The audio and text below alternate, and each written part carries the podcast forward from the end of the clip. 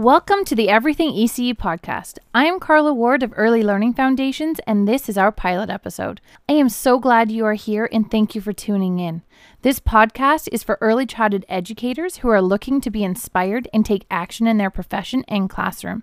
This podcast will have interviews, actionable plans, and behind the scenes secrets to everything ECE.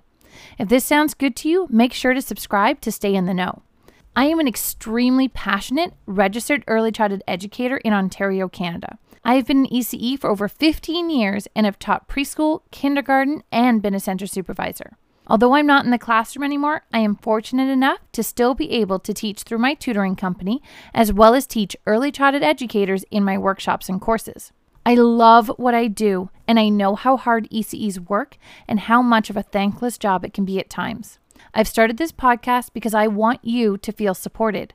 What you do is so incredibly important. You make a difference in people's lives every single day.